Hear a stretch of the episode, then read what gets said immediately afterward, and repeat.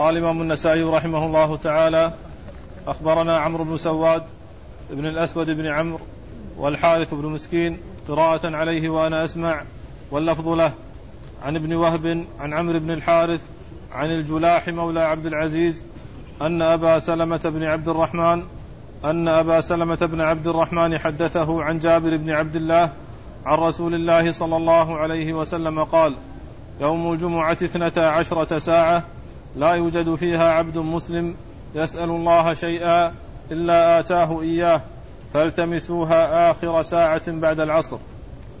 بسم الله الرحمن الرحيم. الحمد لله رب العالمين وصلى الله وسلم وبارك على عبده ورسوله نبينا محمد وعلى آله وأصحابه أجمعين. أما بعد فيقول النسائي رحمه الله في الترجمة التي تحتها هذا الحديث والحديث الذي قبله وقت الجمعة. قد مر حديث أبي هريرة الذي فيه ذكر الساعات. من راح في الساعة الأولى فكأنما قرب بدنه من راح في الساعة الثانية فكأنما قرب بقرة من راح في الساعة الثالثة فكأنما قرب كبشا ومن راح في الساعة الرابعة فكأنما قرب دجاجة ومن راح في الساعة الخامسة فكأنما قرب بيضة. و وذكر الساعات فيه إشارة إلى الوقت. وفيه إشارة إلى الوقت وأنه يكون عند منتصف النهار إما بعد الزوال وإما قبل الزوال. وقد اختلف العلماء في وقت صلاة الجمعة فمنهم من قال إنه لا يكون إلا بعد الزوال الخطبة والصلاة. ومنهم من قال إنه يكون قبل الزوال وبعده فيجوز أن تكون الخطبة والصلاة قبل قبل الزوال. وقول ثالث قال إن الخطبة تكون قبل الزوال والصلاة تكون بعد الزوال والصلاة تكون بعد الزوال. وقد جاء فيه بعض الأحاديث والآثار الدالة على جواز ذلك قبل الزوال. و آه، حديث أبي هريرة المتقدم فيه ذكر الساعات الخمس وبعدها آه، آه، تحضر الملائكة لسماع الذكر الذي هو الخطبة. ويحتمل أن يكون ذلك بعد الزوال وأن يكون قبله. والحديث الثاني الذي معنا هو حديث جابر بن عبد الله يقول فيه النبي عليه الصلاة والسلام الجمعة اثنتا عشرة ساعة. الجمعة اثنتا عشرة ساعة. يقول في هذا الحديث آه، آه، اثنتا عشرة ساعة؟ نعم. ليس فيها؟ لا يوجد فيها عبد مسلم. لا يوجد فيها عبد مسلم يسأل الله شيئا إلا أعطاه فالتمسوها في آخر ساعة بعد العصر. واللفظ كما يظهر يعني ليس يعني آه، مستقيم من حيث أنه فيه سقط. وقد جاء في السنن الكبرى والحديث بإسناده ومتنه في السنن الكبرى إلا أن فيه في بعض النسخ بعد قوله اثنتا عشرة ساعة فيها ساعة فيها ساعة لا يوجد فيها عبد يسأل الله شيئا إلا أعطاه فالتمسوها في آخر ساعة يعني اللي هي ساعة ساعة الإجابة. فيكون الضمير فالتمسوها إلى هذا الذي هو محذوف والذي جاء في بعض الروايات. لأن الحديث بهذا اللفظ مرجع الضمير ليس واضح الذي هو فالتمسوها. الجمعة اثنتا عشرة ساعة. لا يوجد فيها عبد يسأل الله شيئا إلا أعطاه إياه فالتمسوها في آخر ساعة العصر. فالتمسوها. أي الإجابة هي ساعة الإجابة في آخر ساعة بعد العصر. وعلى هذا فاللفظ الذي في بعض نسخ السنن الكبرى للنسائي بهذه الزيادة التي هي فيها ساعة هي مرجع الضمير في قوله فالتمسوها. ولا يوجد فيها أي الساعة. لا يوجد فيها وليس المقصود من ذلك الاثنتا عشرة ساعة بدليل أنه قال فالتمسوها في آخر ساعة بعد العصر في آخر ساعة بعد العصر. والمقصود من ذلك ساعة الإجابة. وساعة الإجابة فيها أقوال عديدة ذكرها العلماء في تعيينها وأقربها ما جاء في هذا الحديث من أنها في آخر ساعة بعد العصر. وجاء في صحيح مسلم حديث ليس بثابت أنها تكون عندما يصعد الإمام للخطبة. ولكن الحديث يعني غير ثابت والذي وأقرب شيء وأرجى شيء لهذه الساعة هو هذا الوقت الذي جاء ذكره في هذا الحديث الثابت عن رسول الله صلى الله عليه وسلم وأن أرجى ساعة لساعة الإجابة يعني يطلبها الإنسان في ذلك الوقت هو آخر ساعة بعد العصر. وإسناد الحديث يقول النسائي أخبرنا عمرو بن سواد ابن عمرو بن الأسود. عمرو بن سواد بن الأسود ابن ابن عمر عمرو. بن سواد بن الأسود بن عمر وهو ثقة أخرج حديثه أبو داود والنسائي وابن ماجه. أبو داود والنسائي وابن ماجه. قال والحارث بن مسكين. ها؟ مسلم نعم. نعم مسلم وأبو داود والنسائي. مسلم و مسلم والنسائي وابن ماجه. مسلم نعم مسلم أبو داود ليس فيه. مسلم والنسائي وابن ماجه. ليس في ذكر أبي داود.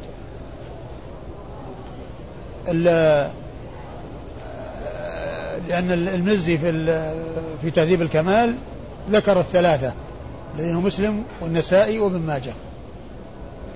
آه، والحارث بن مسكين أيضا شيخ آخر يروي عنه النسائي هذا الحديث والحارث المسكين وعمرو بن سواد مصري. عمرو بن سواد مصري ثقة خرج حديثه مسلم والنسائي وابن ماجه. وأما الحارث المسكين فهو أيضا مصري وهو ثقة فقيه. أخرج حديثه آه، أبو داود والنسائي. أخرج حديثه أبو داود والنسائي. ثم قوله قراءة عليه وأنا أسمع. يعني أن آه، أخذه عن الحارث المسكين قراءة عليه وهو يسمع. يعني أن غيره يقرأ وهو يسمع.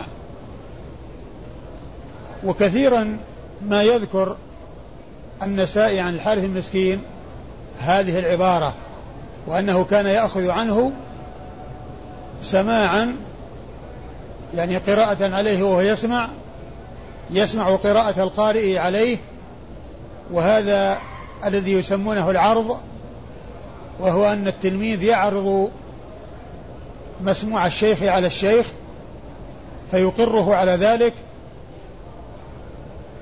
و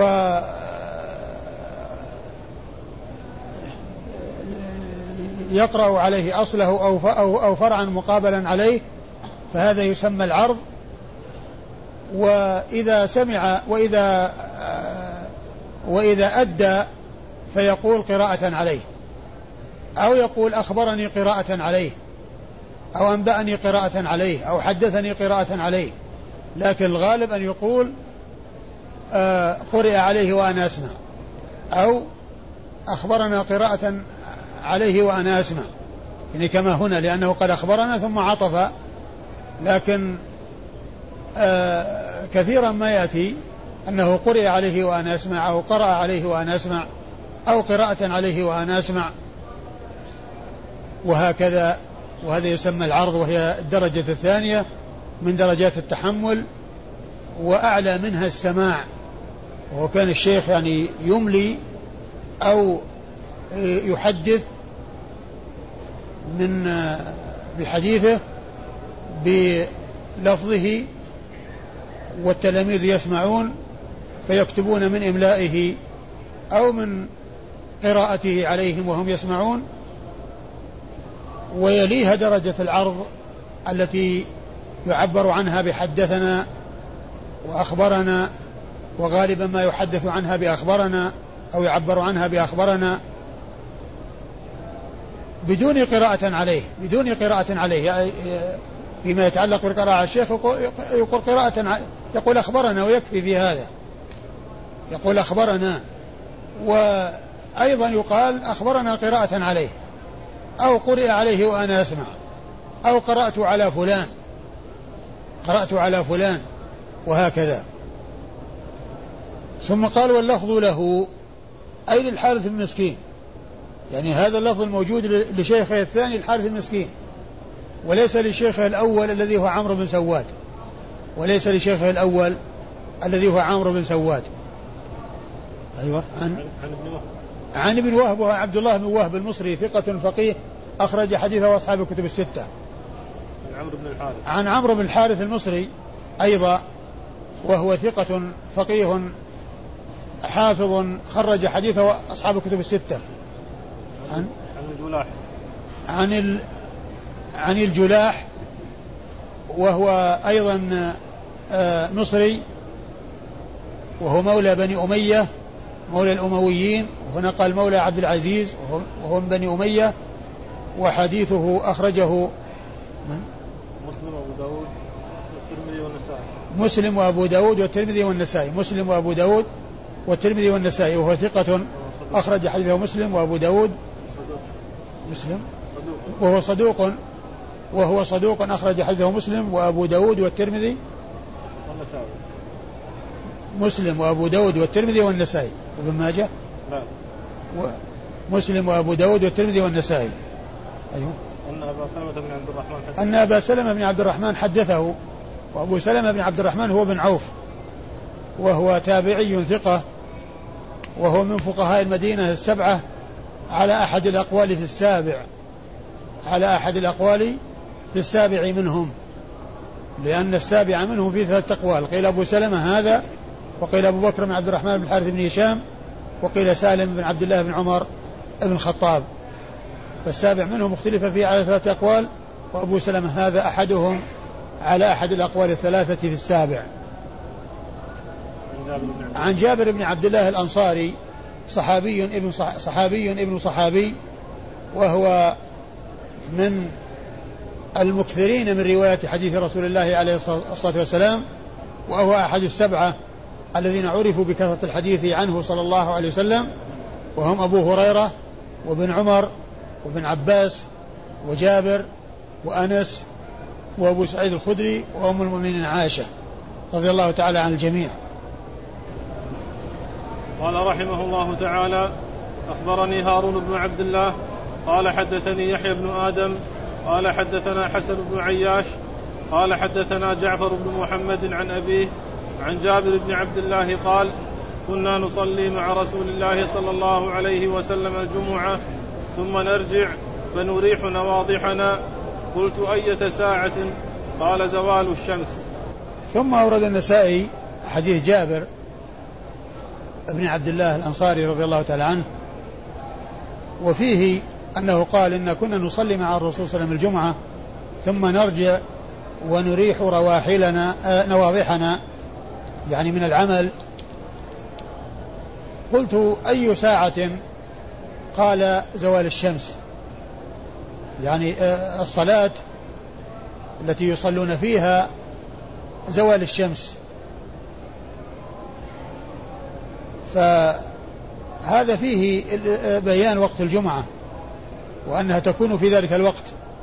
وقد ذكرت أن الأقوال للعلماء فيها ثلاثة الخطبة والصلاة بعد الزوال الخطبة والصلاة قبل الزوال وكذلك أيضا تكون بعد الزوال والخطبة قبل الزوال والجمعة بعد الزوال. كنا نصلي مع رسول الله عليه الصلاة والسلام الجمعة ثم نرجع فنريح نواضحنا. النواضح هي الإبل التي يسقون عليها يعني يخرجون الماء من الآبار بواسطتها يقال لها يقال لها نواضح. والإسناد يقول نسائي أخبرنا؟ هارون بن عبد الله. هارون بن عبد الله البغدادي الحمال. وهو ثقة أخرج حديثه مسلم وأصحاب السنن الأربعة. مسلم وأصحاب السنن الأربعة. عن يحيى بن آدم. عن يحيى بن آدم الكوفي وهو ثقة حافظ أخرج حديثه أصحاب الكتب الستة. وهو مصنف ومن مصنفاته كتاب الخراج وهو مطبوع. حسن بن عياش. قال حدثنا الحسن بن عياش. وهو صدوق. هو صدوق. أخرج له من؟ مسلم والترمذي والنسائي. وهو صدوق أخرج له مسلم والترمذي والنسائي. الحسن بن عياش أخرج له مسلم والنسائي والترمذي والنسائي. حدثنا جعفر بن محمد. حدثنا جعفر بن محمد وهو بن علي بن الحسين بن علي بن أبي طالب. إمام من أئمة أهل السنة وهو من أئمة أهل البيت. وأهل السنة يعرفون لأهل البيت منازلهم وينزلونهم المنازل التي يستحقونها فهم يثنون عليهم ويحترمونهم ويروون أحاديثهم ولا يغلون ولا يجفون وإنما يتوسطون. فهو إمام من أئمة أهل السنة يروون أحاديثه في كتبهم. ويعولون عليه في ذلك. بخلاف الرافضة فإنهم مع بقية الأئمة الاثنى عشر في منازل يقونها ويصفونهم بأوصاف لا يجوز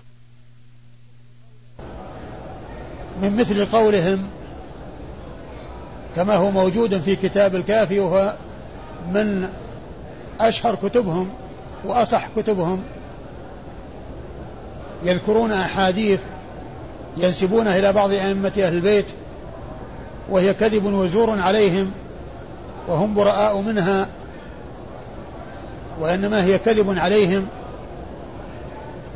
ومنها أن في أحاديثهم أن الأئمة يعلمون ما كان وما سيكون وأنهم يعلمون متى يموتون وأنهم لا يموتون إلا باختيارهم ومنها أنه ليس شيء من الحق إلا ما كان من عند الأئمة وأن كل شيء لم يخرج من عندهم فهو باطل ومنها أن الأئمة عندهم الكتب المنزلة على المرسلين كلهم وأنهم يعرفونها بلغاتها ومنها الحديث الذي في الكافي الذي ينسب إلى آه، أحد الأئمة الاثني عشر ولعله الحسين رضي الله تعالى عنه أنه قال الناس ثلاثة عالم ومتعلم وغثاء فنحن العالمون وشيعتنا المتعلمون وسائر الناس غثاء. فهذا من أحاديث الكافي. الذي يعادل صحيح البخاري عند أهل السنة. الحاصل أن جعفر بن محمد ابن علي بن حسين ابن علي بن أبي طالب إمام من أئمة أهل السنة وهو من أئمة أهل البيت يعرفون قدر أصحاب أهل بيت رسول الله عليه الصلاة والسلام ويرعون فيهم وصية رسول الله عليه الصلاة والسلام في أهل بيته ولا يجفون ولا يغلون. وإنما يتوسطون وخير الأمور الوسط والحق وسط بين الإفراط والتفريط فليسوا مفرطين ولا مفرطين ولا جافين ولا غالين وإنما هم متوسطون معتدلون على الجادة ينزلون كل منزلته التي يستحقونها ومن كان من أئمة أهل البيت ومن أهل الإيمان منهم والعلم والصلاح فإنهم يحبونه لتقواه وإيمانه بالله ويحبونه لقربه من رسول الله عليه الصلاة والسلام. ويحبونه لإيمانه وتقواه ولكونه من أهل بيت رسول الله عليه الصلاة والسلام. وجعفر بن محمد صدوق فقيه أخرج حديثه البخاري في الأدب المفرد ومسلم وأصحاب السنن الأربعة ومسلم وأصحاب السنن الأربعة. وبعض الرافضة يعيبون على البخاري كثيرا كونه ما أخرج له في الصحيح ويذمونه لذلك وهم يذمون جميع أهل السنة لكن كونه ما خرج له في الصحيح يذمونه لذلك. وأذكر في بيت من الأبيات أنشدها بعض الرافضة يمدح فيها جعفر رحمة الله عليه ويذم البخاري ويقول فيها غلامة من ظفر إبهامه تعدل من مثل البخاري مئة. يعني غلامة من ظفر إبهام جعفر الصادق تعدل مئة من مثل البخاري. فكما قلت يتكلمون أو يعيبون البخاري لكونه ما خرج له في الصحيح. وأما أبوه محمد بن علي الملقب الباقر فهو إمام من أئمة أهل السنة وهو إمام من أئمة أهل البيت ويحب لإيمانه وتقواه ولقربه من رسول الله عليه الصلاة والسلام وهو ثقة أخرج حديثه أصحاب الكتب الستة. ثقة أخرج حديثه أصحاب الكتب الستة. يروي عن جابر ابن عبد الله الأنصاري صاحب رسول الله صلى الله عليه وسلم.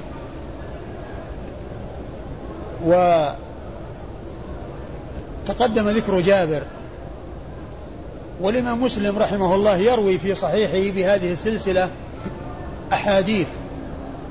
منها حديث جابر الطويل في حجة الرسول صلى الله عليه وسلم فإنها بهذا الإسناد اللي هو جابر جعفر عن أبيه محمد عن جابر بن عبد الله الذي فيه صفة حجة الرسول عليه الصلاة والسلام مطولة حديث طويل جدا وصف فيه جابر رضي الله عنه صفة حجة الرسول عليه الصلاة والسلام. وكان في إسناد الحديث أنه جاءه نفر ودخلوا عليه في منزله فسألهم عن أسمائهم واحدا واحدا وأخبروه بأنه يريدون أن يحدثهم من حديث رسول الله عليه الصلاة والسلام. ف آه، محمد بن علي بن الحسين وقربه إليه وجعل يده على صدره وجعل يحدثهم بهذا الحديث الطويل الذي هو حديث حجة الرسول صلى الله عليه وسلم.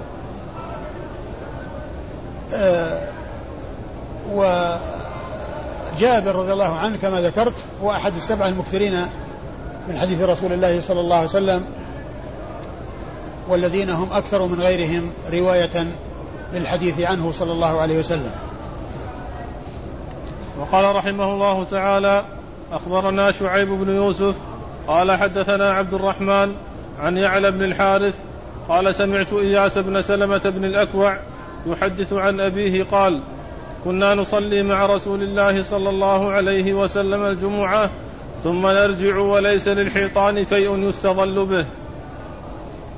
ثم أورد النسائي حديث سلمة بن الأكوع رضي الله عنه أنه قال كنا نصلي مع الرسول صلى الله عليه وسلم الجمعة ثم نرجع وليس للحيطان ظل يستظل به.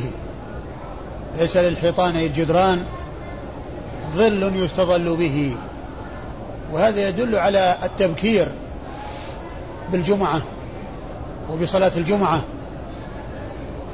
يرجعون من الصلاة وقد فرغ منها وليس للحيطان ظل يستظل به.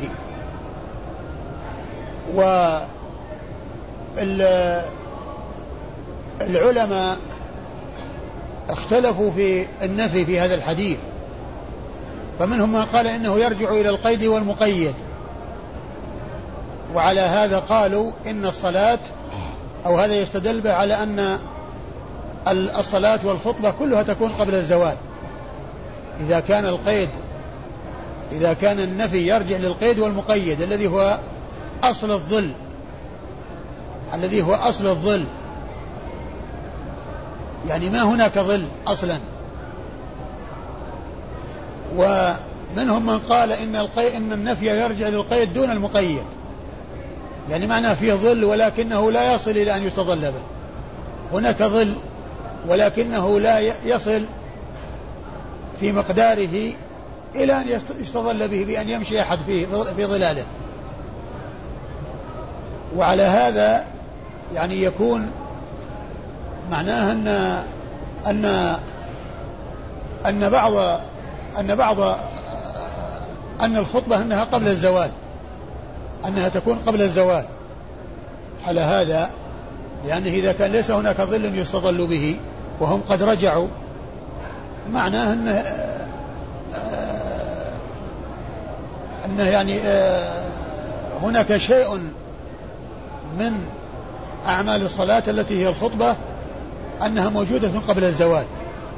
ويحتمل أن يكون يعني بعد الزوال لكن آه الأقرب أن يكون يعني شيء من ذلك قبل الزوال. لأنه إذا الخطبة ثم أتي بالصلاة ثم يوجد ظل ولكنه لا يستظل به يعني معناه أنه قليل جدا لا يصل إلى أن الإنسان يمشي تحته فيستفيد منه. ولا هذا حديث سلمة بن الأكوع رضي الله عنه. وإسناد الحديث يقول النسائي أخبرنا شعيب بن يوسف وهو النسائي. ثقة أخرج حديثه النسائي وحده. وهو من بلد النسائي. أخبرنا؟ عبد الرحمن. عبد الرحمن وهو بن مهدي البصري. وهو ثقة ثبت عارف بالرجال والعلل وهو من المتكلمين في الرجال جرحا وتعديلا. وحديثه أخرجه أصحاب الكتب الستة. يعلى بن الحارث نعم. إيش قال عنه؟ ثقة. أخرج له الجماعة إلا الترمذي. أخرج له؟ الستة إلا الترمذي. يعلى بن الحارث نعم. معك عندك هكذا؟ نعم. ها؟ تهذيب الكمال؟ آه يعلى بن الحارث آه ثقة أخرج له أصحاب الكتب الستة إلا الترمذي. آه سمعت إياس بن سلمة. سمعت إياس بن سلمة بن أكوع وهو ثقة أخرج حديثه أصحاب الكتب الستة. عن سلمة بن أكوع سلمة بن ابن عمرو بن الأكوع صاحب رسول الله عليه الصلاة والسلام وحديثه عند أصحاب الكتب الستة. وقال رحمه الله تعالى باب الأذان للجمعة. قال أخبرنا محمد بن سلمة قال حدثنا ابن وهب عن يونس عن ابن شهاب قال أخبرني السائب بن يزيد أن الأذان كان أول حين يجلس الإمام على المنبر يوم الجمعة في عهد رسول الله صلى الله عليه وسلم وأبي بكر وعمر فلما كان في خلافة عثمان وكثر الناس أمر عثمان يوم الجمعة بالأذان الثالث فأذن به على الزوراء فثبت الأمر على ذلك. ثم ورد النسائي هي الأذان للجمعة. أورد في حديث أورد في النسائي حديث السائب بن يزيد رضي الله تعالى عنه. أنه قال أن الأذان كان أول يعني في آه في زمن رسول الله عليه الصلاة والسلام وأبي بكر وعمر أنه إذا جلس على المنبر حصل الأذان الأول.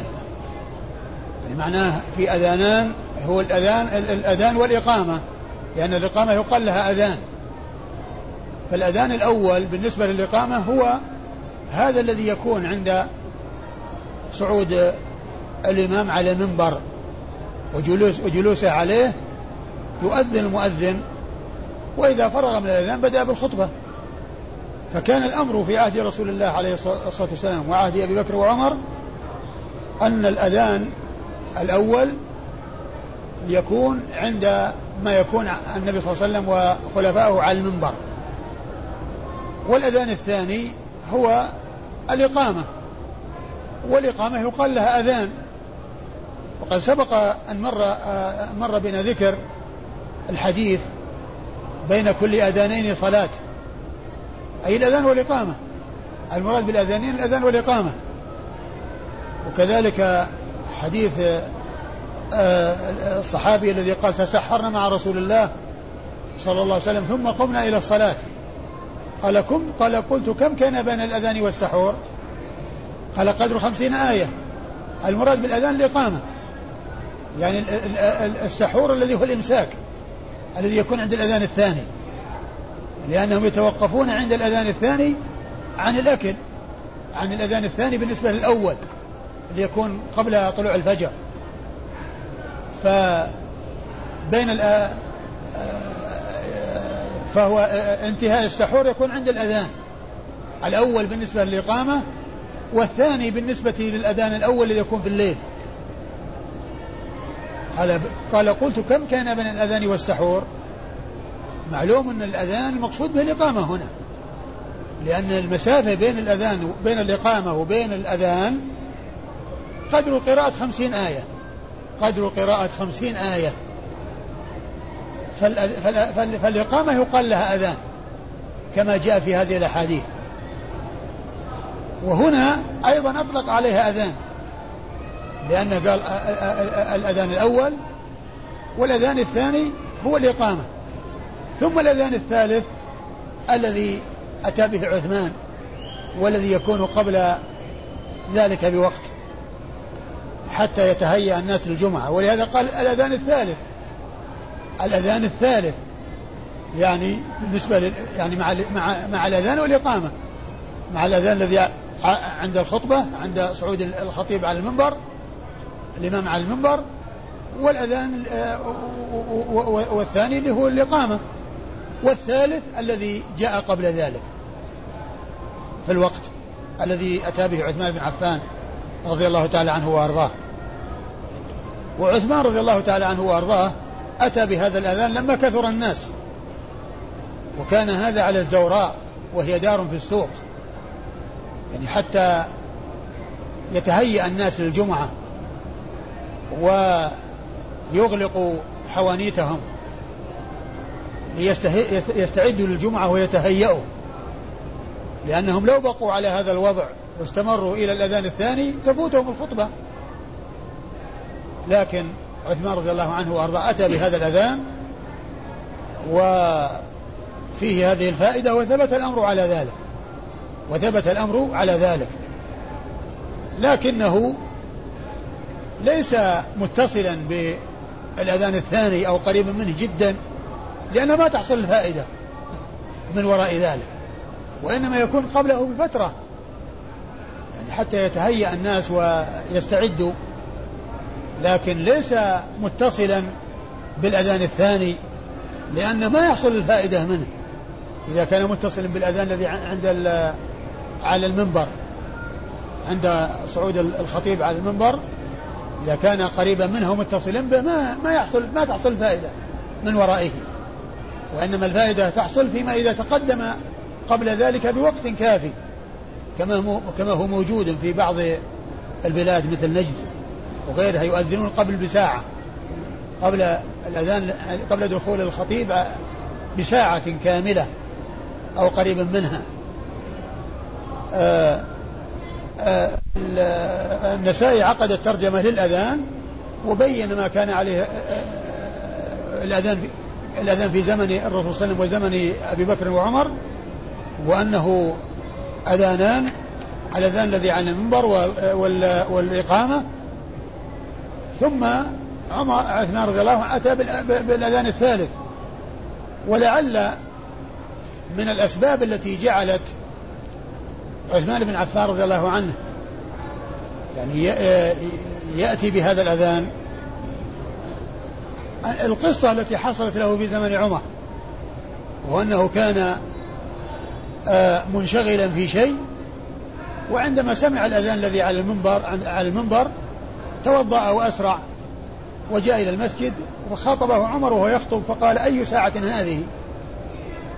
أي ساعة هذه؟ فلما كان زمن خلافته أتى بأذان ينبه الناس إلى أن يستعدوا للصلاة. لما كثروا واحتاجوا إلى التنبيه أتي بهذا الأذان أو أتى بهذا الأذان وهو خليفة الراشد آه هذا الأذان الذي أتى به داخل تحت قوله سنة النبي صلى الله عليه وسلم عليكم بسنتي وسنة الخلفاء الراشدين المهديين من بعد تمسكوا بها وعضوا عليها بالنواجذ وإياكم محدثات الأمور. الإسناد؟ أخبرنا محمد بن سلمة. أخبرنا محمد بن سلمة هو المرادي هو بن عبد الجبار. محمد بن سلمة بن عبد الجبار المرادي المصري وهو ثقة أخرج حديثه أبو داود والنسائي وابن ماجه. ومسلم شيخ. ها؟ مسلم ما هو معهم؟ مسلم ليس معهم. مسلم؟ نعم. مسلم ومن؟ مسلم أبو داود والنسائي وابن ماجه. مسلم وأبو داود والنسائي وابن ماجه نعم. قال حدثنا ابن وهب. قال حدثنا ابن وهب وهو عبد الله بن وهب المصري ثقة أخرج حديثه أصحاب الكتب الستة وقد تقدم. عن يونس. عن يونس بن يزيد الأيلي وهو ثقة أخرج حديثه أصحاب الكتب الستة. عن ابن شهاب. عن ابن شهاب وهو محمد بن مسلم بن عبد الله بن عبيد الله ابن شهاب ابن عبد الله بن الحارث ابن زهرة بن كلاب وهو ثقة إمام جليل ومحدث فقيه وهو من صغار التابعين وحديثه عند أصحاب الكتب الستة. قال أخبرني سائب بن يزيد. أخبرني السائب بن يزيد وهو صحابي صغير له أحاديث قليلة وقد حج به مع رسول الله عليه الصلاة والسلام وهو ابن سبع سنين وهو من صغار الصحابة ومعلوم آه، أن حجة الوداع توفي بعدها رسول الله صلى الله عليه وسلم بثلاثة أشهر تقريبا ومعنى هذا أن عمر السائب بن يزيد حين وفاة الرسول صلى الله عليه وسلم سبع سنين. وهذا يدلنا على أن الراوي يتحمل في حال صغره ويؤدي في حال كبره ويؤدي في حال كبره. لأن هذا يقول يخبر عن ال عن ال عن ال الذي كان في زمن رسول الله صلى الله عليه وسلم. ولكن هذا يحتمل يحتمل أن يكون من مراسيل الصحابة. لكن آه، جاء عن بعض الصحابة وهو في مثل سنة التصريح بالسماع مثل النعمان بن بشير فإن فإن النبي صلى الله عليه وسلم توفي وعمره ثمان سنوات. وقد جاء حديث يقول سمعت رسول الله صلى الله عليه وسلم يقول كذا ومنها حديث الحلال بين والحرام بين حديث مشهور. يقول نعمان بن بشير سمعت رسول الله صلى الله عليه وسلم يقول كذا. فتحمل في حال صغره وأدى في حال كبره.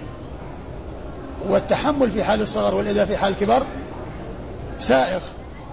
وكذلك التحمل في حال الكفر والأداء في حال الإسلام أيضا سائغ. كون الإنسان في حال كفره يتحمل ويؤدي في حال إسلامه بعد إسلامه. فالتحمل في حال الكفر وفي حال الصغر والتأدية بعد الإسلام وبعد زوال آه، انتهاء سن الصغر وكونه كان كبيرا ذلك سائغ وهو معروف ومشهور عند المحدثين. السائب بن يزيد رضي الله تعالى عنه عمره سبع سنوات عند وفاة الرسول صلى الله عليه وسلم تقريبا وقد حج به وعمره سبع سنوات وحديثه أخرجه أصحاب الكتب الستة. وقال أخبرنا محمد بن يحيى بن عبد الله. قال حدثنا يعقوب قال حدثنا أبي عن صالح عن ابن شهاب أن السائب بن يزيد أخبره قال إنما أمر بالتأذين الثالث عثمان حين كثر أهل المدينة ولم يكن لرسول الله صلى الله عليه وسلم غير مؤذن واحد وكان التأذين يوم الجمعة حين يجلس الإمام. ثم ورد النسائي حديث النسائي بن يزيد من طريق أخرى وهو بمعنى الذي قبله. قوله ليس فيه إلا مؤذن واحد لا ينفي أن يكون له مؤذن آخر كما هو معلوم وإنما المقصود غالبا يعني مؤذن واحد يعني آه هو بلال يعني غالبا. وليس معنى ذلك أنه ليس هناك يعني من يؤذن في بعض الأحيان غيره ولكن بلال هو الذي يؤذن غالبا. والحديث دال على ما هو بمعنى الذي قبله من جهة أن الأذان كان في عهد الرسول صلى الله عليه وسلم وأبي بكر وعمر عندما يرقى على المنبر يرقى الإمام على المنبر وأن التأذين الثالث أتى به عثمان لما كثر أهل المدينة. نعم. محمد بن يحيى بن عبد الله. أخبرنا محمد بن يحيى بن عبد الله وهو الذهلي النيسابوري وهو ثقة حافظ أخرج حديثه البخاري وأصحاب السنة الأربعة. قال حدثنا يعقوب. قال حدثنا يعقوب وهو ابن إبراهيم ابن سعد بن إبراهيم بن عبد الرحمن بن عوف. وهو ثقة أخرج حديثه أصحاب الكتب الستة. يروي عن أبيه إبراهيم بن سعد ابن إبراهيم بن عبد الرحمن بن عوف وهو ثقة أخرج حديثه أصحاب الكتب الستة أيضا. عن عن صالح بن كيسان. عن صالح وابن كيسان وهو ثقة أخرج حديثه أصحاب الكتب الستة. عن, عن ابن شهاب. عن ابن شهاب عن السائب بن يزيد وقد مر ذكرهما. وقال رحمه الله تعالى أخبرنا محمد بن عبد الأعلى قال حدثنا المعتمر عن أبيه عن الزهري عن السائب بن يزيد قال كان بلال يؤذن إذا جلس رسول الله صلى الله عليه وسلم على المنبر يوم الجمعة فإذا نزل أقام. ثم كان كذلك في زمن أبي بكر وعمر رضي الله عنهما. ثم أورد النسائي حديث السائب بن يزيد وهو بمعنى الذي قبله إلا أنه ليس فيه زيادة الأذان الثالث ليس فيه ذكر الأذان الثالث وإنما فيه ذكر ال ال الأذان إذا كان على المنبر ثم إذا انتهت الخطبة أقام فهذان أذانان. وكان الأمر على ذلك في زمن أبي بكر وعمر رضي الله تعالى عنهما. والروايتان السابقتان فيهما أن عثمان زاد الأذان الثالث. انتهى؟ نعم. بعد الباب. بعد الباب. والله تعالى أعلم. السند. الاسناد محمد بن عبد الأعلى. نعم. والاسناد محمد بن عبد محمد بن عبد الاعلى وهو البصري وهو ثقة أخرج حديثه مسلم وأبو داود في كتاب القدر والترمذي والنسائي وابن ماجه. قال حدثنا المعتمر عن حدثنا المعتمر وهو بن سليمان ابن طرخان التيمي وهو ثقة حديثه عند أصحاب الكتب الستة. يروي عن أبيه سليمان بن طرخان التيمي وهو ثقة أخرج حديثه أصحاب الكتب الستة. ويقال إنه ليس تيميا. نزل فيهم فنسب إليهم وحديثه عند أصحاب الكتب الستة. عن ابن شهاب. عن الزهري عن السائب. عن ابن شهاب عن السائب. عن عن السائب وقد مر ذكرهما. والله تعالى أعلم وصلى الله وسلم وبارك على عبده ورسوله نبينا محمد وعلى آله وأصحابه أجمعين.